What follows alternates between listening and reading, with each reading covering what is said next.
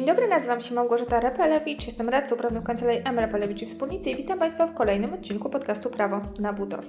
Dzisiaj kilka słów o planie ogólnym, który został wprowadzony nowelizacją ustawy o planowaniu i zagospodarowaniu przestrzeni. Plan ogólny zastąpi nam studium uwarunkowań i kierunków zagospodarowania przestrzennego gminy i zgodnie z zapowiedzią powoli staje się już przeszłością.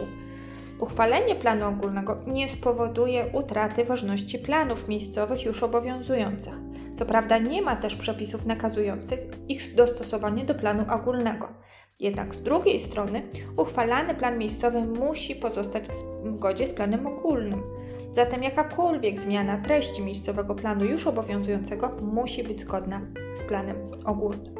Powstaje pytanie zatem, do kiedy gminy muszą sporządzić plany ogólne. Studia uwarunkowań i kierunków zagospodarowania przestrzennego gmin zachowują moc do dnia wejścia w życie planu ogólnego w danej gminie, jednak nie dłużej niż do dnia 31 grudnia 2025 roku i stosuje się, uwaga, do nich przepisy dotychczasowe. Natomiast od dnia 1 stycznia 2026 roku nie będzie już możliwe ustalenie inwestycji celu publicznego lub warunków zabudowych na terenie gmin, których plany ogólne nie weszły w życie. Na terenach natomiast gmin nieobjętych planem ogólnym inwestycje będą mogły być realizowane tylko w oparciu o wcześniej wydane WZ, które pozostają w mocy lub na podstawie wcześniej uchwalonego miejscowego planu zagospodarowania przestrzennego. Istotny jest fakt, iż wszystkie studia tracą moc mocy samego prawa i nie trzeba tutaj wydawać żadnych aktów wygaszających, ale nie można też przedłużać ważności studium. Plan ogólny, w przeciwieństwie do studium, jest aktem prawa miejscowego,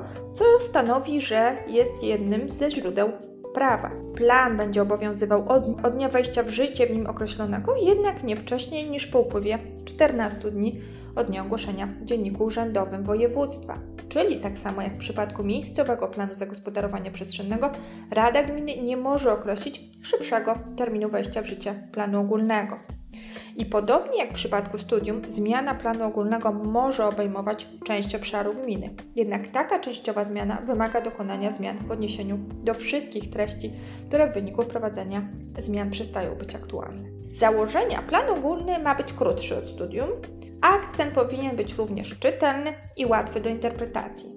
Planie ogólnym znajdują się elementy obligatoryjne, takie jak strefy planistyczne czy gminne standardy urbanistyczne, ale również elementy fakultatywne, jak obszary uzupełnienia zabudowy czy obszar zabudowy śródmiejskiej. Co ważne, plan ogólny nie stanowi podstawy prawnej decyzji innych niż decyzje o warunkach zabudowy. Nie stanowi również podstawy prawnej do wniesienia sprzeciwu, o którym mowa jest w artykule 30 ustęp 6 prawa budowlanego oraz nie podlega podstawie podstawy prawnej do sprawdzenia, o którym mowa w artykule 35 ustęp 1 punkt 1 litera a ustawy prawo budowlane. Plan ogólny gminy ma składać się z części tekstowej, natomiast do uzasadnienia jego projektu dołączany będzie także załącznik w formie graficznej. Minister właściwy do spraw budownictwa, planowania i zagospodarowania przestrzennego oraz mieszkalnictwa ma ustalić sposób określenia ustaleń planu ogólnego i graficznej prezentacji danych przestrzennych, charakterystykę stref planistycznych, sposób dokumentowania prac planistycznych, ale także tryb wydawania wypisów i wyrysów z planu ogólnego. W planie ogólnym muszą się znaleźć gminne standardy dostępności do infrastruktury społecznej. Będzie je zatem musiała spełniać każda działka ewidencyjna wchodząca w skład terenu inwestycji o funkcji mieszkaniowej. W innym przypadku inwestycja mieszkaniowa nie będzie mogła zostać zrealizowana. Powyższe standardy mają obejmować zasady dostępu do szkoły podstawowej w odległości nie większej od działki ewidencyjnej niż 1500 m w miastach lub 3000 poza miastem oraz zieleni publicznej w odległości od działki ewidencyjnej nie mniejszej niż 1500 m co dotyczy obszarów zieleni publicznej o łącznej powierzchni nie mniejszej niż 3 hektary lub 3000 metrów dla obszaru zieleni publicznej o powierzchni nie mniejszej niż 20 hektarów. Odległości te będą liczone jako droga dojścia ogólnodostępną trasą dla pieszych od granicy tej działki do budowy szkoły podstawowej. W ramach gminnych standardów dopuszcza się wyłączenie terenów zabudowy zagrodowej z obowiązku zapewnienia dostępu do określonych obiektów infrastruktury społecznej. Co się dzieje z inwestycjami natomiast celu publicznego przypadku, gdy mamy uchwalony plan ogólny. Założenia planu ogólnego mogą uniemożliwić realizację pewnych inwestycji.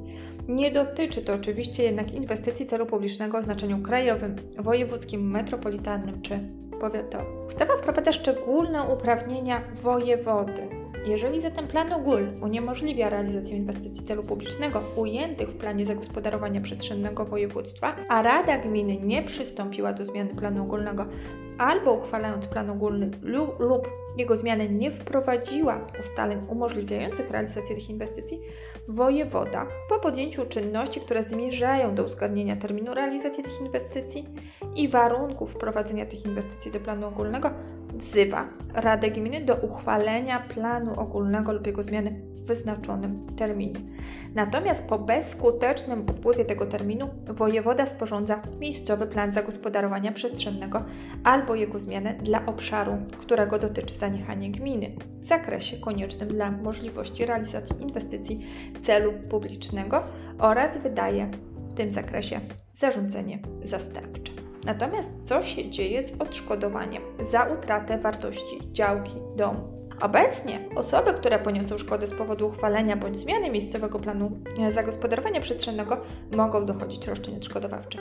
W chwili obecnej, jeżeli korzystanie z nieruchomości lub jej części w dotychczasowy sposób lub zgodnie z dotychczasowym przeznaczeniem stało się niemożliwe lub istotnie ograniczone, właściciel albo użytkownik wieczysty nieruchomości może domagać się od gminy albo od władającego terenem zamkniętym, jeżeli uchwalenie planu lub zmiana spowodowane były potrzebami obronności, odszkodowania za poniesioną szkodę, szkodę o charakterze rzeczywistym, albo wykupienia nieruchomości lub jej części. Realizacja roszczeń następuje w drodze zaoferowania przez gminę właścicielowi albo użytkownikowi wieczystemu nieruchomości zamiennej. Jeżeli właściciel albo użytkownik wieczysty nie skorzysta z powyższego prawa, a zbywa nieruchomość, której wartość w związku z uchwaleniem miejscowego planu albo jego zmianą uległa obniżeniu, to może żądać od gminy odszkodowania równego obniżeniu wartości nieruchomości. Natomiast nowelizując ustawę, ustawodawca nie przewidział możliwości dochodzenia jakichkolwiek roszczeń z tytułu uchwalenia planu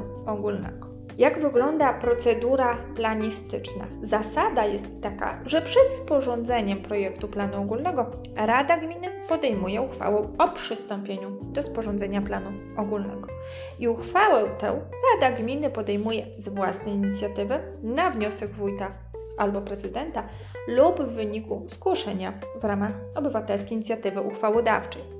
Prawo do obywatelskiej inicjatywy uchwałodawczej obejmuje sporządzenie projektu uchwały, zgłoszenie go Radzie za pośrednictwem przewodniczącego Rady oraz popieranie go podczas pracy Rady Gminy. Nowa ustawa czy nowelizacja ustawy wprowadziła na przewodniczącego Rady Gminy dwa obowiązki zwołania sesji Rady nie później niż po upływie trzech miesięcy złożenia projektu przez obywatelską inicjatywę oraz wprowadzenia do porządku obrad najbliższej sesji projektu uchwały złożonego przez obywatelską inicjatywę uchwałodawczą. I po podjęciu decyzji o rozpoczęciu procedury planistycznej konieczne będzie przeprowadzenie procedury planistycznej, która będzie przypominała czynności poprzedzające uchwalenie miejscowego planu zagospodarowania przestrzennego. Rada gminy sama w sobie może stwierdzić konieczność dokonania zmian w przedstawionym do uchwalenia projekcie planu ogólnego, w tym także uwzględnienia uwag lub wniosków do projektu planu ogólnego wymagających ponowienia czy uzgodnień. W tej sytuacji